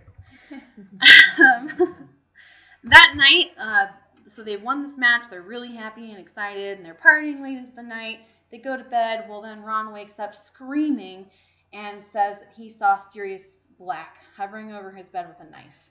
Um, and Harry believes him because right after he woke up, he heard the door close. He heard somebody running out. Um, so they are trying to figure out how he got in. It turns out Neville Longbottom, poor bumbling Neville, has made a list of all the passwords to get into Gryffindor Tower and left them lying about. And somehow Sirius got them and managed to get into the dormitory. And they they speculate that he just got the wrong bed. Good thing he didn't kill Harry. Um, so he ran out. Uh, the next Hogsmeade weekend, Harry tries to get into his secret passage to meet up with Ron and Hermione, but Snape kind of intercepts him and is onto him. He still manages to get to Hogsmeade, but while he's there, they go to the Shrieking Shack, and Malfoy shows up and is giving um, Ron and Hermione a hard time. Harry decides to throw mud at him and spook him a little bit. And uh, in the course of this, his invis- invisibility cloak becomes dislodged. Malfoy sees Harry's floating head, freaks out, runs back to Hogwarts. So Harry's trying to get there before um, Malfoy tells Snape. And he, as he gets out, Snape is coming around the corner and he's trying to say, "Oh, I've been in Gryffindor Tower this whole time," but Snape does not believe him. So he orders Harry to pull out to pull out everything from his pockets. And one of the things in his pockets is the Marauders map, which is thankfully blank. Um, Snape is trying to figure out what's going on with this piece of parchment because he doesn't believe Harry that it's innocent. And I have this quote that I want to read from the book because I just love it so much. So he taps it with his wand and he says, like, reveal your secrets. And um, it should be noted the Marauders map is it says on it that it was created by Messrs. Moony, Wormtail, Padfoot, and Prongs. So when he when Snape taps this thing and doesn't say the right words, it says Mr. Moony presents his compliments to Professor Snape and begs him to keep his abnormally large nose out of other people's business. And then you get another note. Mr. Prongs agrees with Mr. Moony and would like to add that Professor Snape is an ugly git. and then we get another note. Mr. Padfoot would like to register his astonishment that an idiot like that ever became a professor. And then the last note, Mr. Wormtail bids Professor Snape good day and advises him to wash his hair, the slime ball. So Snape is all upset. He calls Lupin in. Lupin looks at it and is a little shocked and says, "Oh, you know, it's probably fine. It's just an innocent little joke product, but you know what? I'm going to take it anyway. Um, you know, I'll look into this." So he takes the map and Harry follows him and Lupin scolds him. Lupin knows it's a map. Doesn't say he doesn't say how he knows, but says this is a map. And did it ever occur to you that if Sirius Black got a hold of this, like what he could do with it? And um, he chastises Harry, and he feels humbled and sad. Um, so Lupin has confiscated the Marauders map. Um, they then get a note from Hagrid saying that Buckbeak has been sentenced to death. He lost his trial. Um, they go down to see Hagrid to comfort him, and Draco's there, kind of gloating, and Hermione slaps him, which is another indication of just how awesome she is. Uh, so she sl- she smacks him around a bit. Um, then the next day, she walks out of divination. Um, Trelawney is giving her a hard time about because Hermione is very skeptical about divination, and Trelawney's giving her a hard time. So she just says, "Nuts to this," and she walks out. So, um, and we should also note here that so Hermione's been getting more and more stressed out as the year has gone on. She's taken on a course load that she can't really handle. Um, on top of which, she will sporadically disappear. They'll be on their way to class and they'll turn around and she's just gone. Or they'll be walking and she's not there and then suddenly she is and it's unexplained. Um, so anyway, so Hermione walks out on divination. Um, they start researching stuff for an appeal for Buckbeak. Um, Gryffindor and Slytherin play a Quidditch match, and Gryffindor wins, and they're all excited. Harry has finally won a Quidditch Cup. Hooray! Um, in the meantime, it's now finals at Hog, Hogwarts. Um, Harry has a final with uh, Professor Trelawney for divination. She's trying to get him to uh, see things in a crystal ball, and he doesn't see anything, so he's totally BSing it. Um, and as he's about to leave, Professor Trelawney goes into this weird trance, and she, it should be noted, so she makes prophecies all the time that are really vague and not at all genuine. But she goes into a genuine trance, and she delivers a, a real prophecy, and it is the Dark Lord lies alone and friendless, abandoned by his followers. His servant has been chained these twelve years. Tonight, before midnight, the servant will break free and set out to rejoin his master. The Dark Lord will rise again with the servant's aid, greater and more terrible than ever he was. So Harry is a little freaked out by this. It was completely um, out of character for Trelawney, and afterwards she doesn't remember saying any of it. Um, so he leaves. So they learn that Buckbeak has lost his appeal. He's going to be executed that evening, so they decide to go and see Hagrid to comfort him. While they're there, they find Scabbers. He's hiding in a jug at Hagrid's house for some reason. So they find Scabbers. So the Ron's holding him, but Scabbers is squeaking and freaking out and trying to get away. They leave under the invisibility cloak when they see um, the executioner and Cornelius Fudge approaching Hagrid's house to kill Buckbeak, who is chained up in the garden outside. Um, they're leaving. They're trying to get away as quick as they can because they don't want to be there when Buckbeak is actually killed. But they hear the axe fall and they're horrified. And in that split second, Scabbers escapes. So Ron ducks out of the invisibility cloak. He goes running after Scabbers, trying to catch him. Crookshanks is there giving chase. Um, so he manages to catch Scabbers. And as, as he does, a big giant black dog comes out of nowhere, grabs him, and drags him off into a gap in the roots of the Whomping Willow. Um, so Harry and Hermione are trying to get to him, and they can't because it's the Whomping Willow, and it's whomping them. Um, so and while they're there, um, so in the meantime, so Crookshanks is with them. Crookshanks sneaks between the branches of the tree and presses on a knot in the trunk, which freezes the branches. They're able to follow Ron, and it leads them into a secret passage that goes to the Shrieking Shack, which is again most haunted dwelling in Britain, supposedly. So they get there and they find Ron and learn that the dog is actually Sirius Black, who's an animagus. Um, Harry overpowers Sirius in a fight, has his wand leveled at him, and is about to kill him. And then Lupin comes in and disarms Harry. Um, Lupin helps Black up, and Hermione is like, "Oh, we've been betrayed. He's been working with Black the whole time. He's actually a werewolf. Surprise!"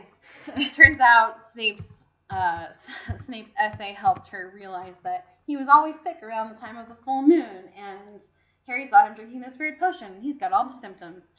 Um, so yeah, he's a werewolf. Yet again, Hermione paying attention and saving the day. Yep, exactly. Uh, so Lupin explains that he showed up because he had a feeling that Harry and his friends were going to go and try to see Hagrid, and he was trying to keep an eye out for them using the Marauders map. And when they left Hagrid's place, they had an extra person with them on the map. Guess who it was? Peter Pettigrew. What? How? They're like, we didn't have an extra person with us. What is he talking about? And uh, Lupin's like, the map never lies. So the they basically explain that uh, Lupin, Black, Harry's father, James, and um, Pettigrew were all friends at school. And Lupin was a werewolf even then. The Whomping Willow was planted because of him so that he could go to the Shrieking Shack and transform there every month. Um, his friends, being the smart guys that they were, figured out that something was not quite right, figured out what he was, and they wanted to try to help him rather than, you know, exiling him and not being friends with him anymore. So they became animagi on their own. It took them about three years to figure out how to do it, but they all did it. Um, and they did not register with the Ministry of Magic because they were rebels. um, and they are also the ones who created the Marauders map. So the four of them are buds, and every month um, when the when Lupin turns into a werewolf, they go out and they have adventures as their animagus forms. So we learn that Sirius turns into a dog, uh, Pettigrew turns into a rat, and uh, James turned into a stag. So James and Sirius were both big enough that they could keep Lupin under control even when he was a werewolf. And if he bit them because they were animals at the time, it did not turn them into werewolves. Um, so they learn this, and then as they're about to kind of dig into this and figure out, you know, where Pettigrew is, Snape shows up. He's been under Harry's invisibility cloak. He ties up Lupin. He's about to take them all to see the Dementors when Ron and Hermione disarm Snape free Lupin. Um, Sirius, so they're trying to figure out, well, Sirius, you've been talking about he's at Hogwarts. Like, how did you know that he was at Hogwarts? How did this all happen? And basically, it turns out that um, Peter, not Sirius, was the Potter's secret keeper. Sirius thought it's too obvious that it'll be me because I'm their best friend. Voldemort will come after me. It's better if we trust this secret with somebody who will be more unexpected. They thought Peter Pettigrew is this really mild mannered, kind of wimpy man. It would be completely unexpected for us to use him as the secret keeper. So they trust Peter Pettigrew. Turns out Peter Pettigrew was the one actually working for Voldemort and betraying them. That What? rat. that rat. How fitting. Yep. So when uh, Peter supposedly corners Sirius, it was actually the other way around. Sirius cornered Pettigrew. Um, and Pettigrew faked his own death by cutting off his finger and dis- turning into a rat and disappearing into the sewers. And he's been hiding out with the wizarding family, the Weasleys, for the past 12 years, so that he can keep up on wizarding news and w- listen for whispers of Voldemort's return. Um, and Sirius has figured this out because that picture of the Weasleys that was in the newspaper of them in Egypt had Scabbers in it, and Sirius got a newspaper just by chance and happened to be that one. And he happened to notice that Scabbers was there. He recognized him from seeing him transform into a rat so many times. On top of which, he noticed this particular rat was missing a little toe. so Peter Pettigrew is actually Scabbers. Um, and they they officially reveal this. They force him to become a human again, and uh, Ron is scandalized that he let this man sleep in his bed. Um, so they decide uh, Sirius and Lupin are about to kill Pettigrew when Harry intervenes and says, I don't think my dad would want you guys to become murderers because of this creep. We're going to take him to the Dementors and let them deal with him. So they chain up Pettigrew. Their Snape is still unconscious. They're all kind of heading back to the castle. And as they come out of the Whomping Willow, it's a full moon, and Lupin turns into a werewolf. And he hasn't. It turns out the potion that Snape has been making him makes him tame, so that he can turn into a wolf, but not like still retain his human consciousness. But he hasn't taken his potion tonight, so he's full blown werewolf. No. Um, so Lupin turns into a dog to keep him from attacking the others. Uh, Lupin rushes off. In the meantime, uh, Peter Pettigrew uses. Sorry, I keep saying Peter Pettigrew. I'm just saying Pet- Peter. Um, Peter uses the distraction to transform himself back into a rat and escape. Um, and Sirius is going after him, trying to get him back. And Harry hears Sirius. He's in trouble. He goes to help him. The Dementors are converging on Sirius. They're about to kiss him. Harry is trying to cast his Patronus, but it's not really. He's still not very good at it. Um, and he's not able to fend them off. They're about to kiss Sirius and him, suck out their souls, when a Patronus appears, chases them all off. Harry's about to pass out, and he looks across the lake and he sees a person who he believes to be his father.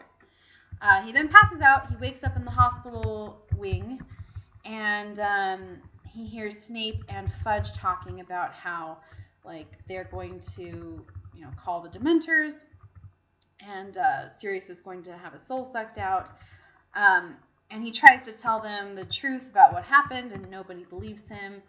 Um, then Dumbledore shows up and does believe him, but says, We have no time, there's nothing that we can do. And then he says, He's at this particular window, which odd, but he's at this particular window. He tells Hermione three turns should do it, and that if they're successful, they'll save more than more than one life. And Harry is very confused by this. Um, but Dumbledore leaves and locks the door to the hospital wing. So then Hermione whips out this necklace that has a little hourglass on it. She throws it over hers and Harry's necks. Uh, she turns the hourglass three times, and suddenly they are in the same spot, but three hours before. Um, and so she reveals that she has this thing, it's called a time turner, which she's been using to get to all of her classes, which seems like a really appropriate use of this, you know, really important technology. Um, so she's been using this time turner to get to all of her classes. Um, time turners are really heavily regulated because uh, wizards who travel in time and mess with time usually have very bad things happen to them. And she explains that the primary rule of using a time turner is that you cannot be seen, um, you cannot interfere. And um, so they're trying to figure out, okay, well, what were we doing three hours ago? Oh, we were going to Hagrid's house. They start kind of tracing themselves, but keeping their distance because they don't want to be seen. Um, Hermione explains, like, if you were in a room and then yourself rushed in, you would either think that it was somebody impersonating you or that you'd gone crazy and bad things would happen. So just don't let yourself be seen. So they're hiding out, um, and they they put piece together that if they save Buckbeak, they can get to the window described by Dumbledore and help Sirius escape. So they're trying to figure out a way to save Buckbeak, but they also don't want it to look like Hagrid just let him go. So they have to wait until the precise moment when Fudge and the executioner are inside Hagrid's hut, but and have seen Buckbeak, but are not looking at Buckbeak. Fortunately, they manage to pull it off. They get Buckbeak away. Um, they are so Buckbeak is alive. Hooray! Um, then they so Harry wants to go back and interfere. He wants to um, stop Snape from interfering. He wants to keep Pettigrew from escaping, but Hermione keeps telling him, "You can't, you can't. You have to let it happen." Harry's really frustrated by this. Um, they have to move to evade Lupin, the werewolf, who runs to the forest where they are. Uh, so they go to Hagrid's hut, and in the meantime, Harry's like, "My dad's gonna show up. I know I saw my dad, and he wants to see his dad." So he um, he gets away from Hermione and he sneaks off to the part of the forest where he saw his dad.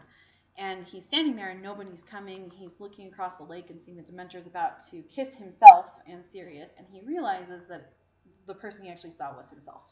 So he casts the Patronus, scares off the Dementors, it comes back, and he realizes his Patronus takes the form of a stag. Patronuses take the form of animals, guys. So his is a stag, which, if you remember, is what his dad transforms in, or transformed into. Cute. Um, so he and Hermione are able to fly Buckbeak to the window, save Sirius. They get back to the hospital wing just as Dumbledore is about to lock it, which is convenient because then Snape and Fudge realize that Sirius has escaped and Snape wants to blame Harry, and Harry's like, I've been locked in the hospital this whole time, so.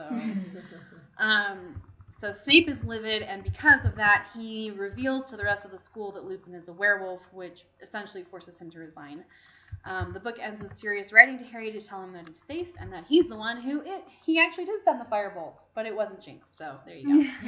um, also, he feels bad that Ron no longer has a pet rat, so he has given him an owl. And that is the end of the third book. Oh, we're moving right along, guys. Yeah. All right, so that is it for this episode. Join us next time for Harry Potter Part 2, where we cover books 4 and 5. See ya!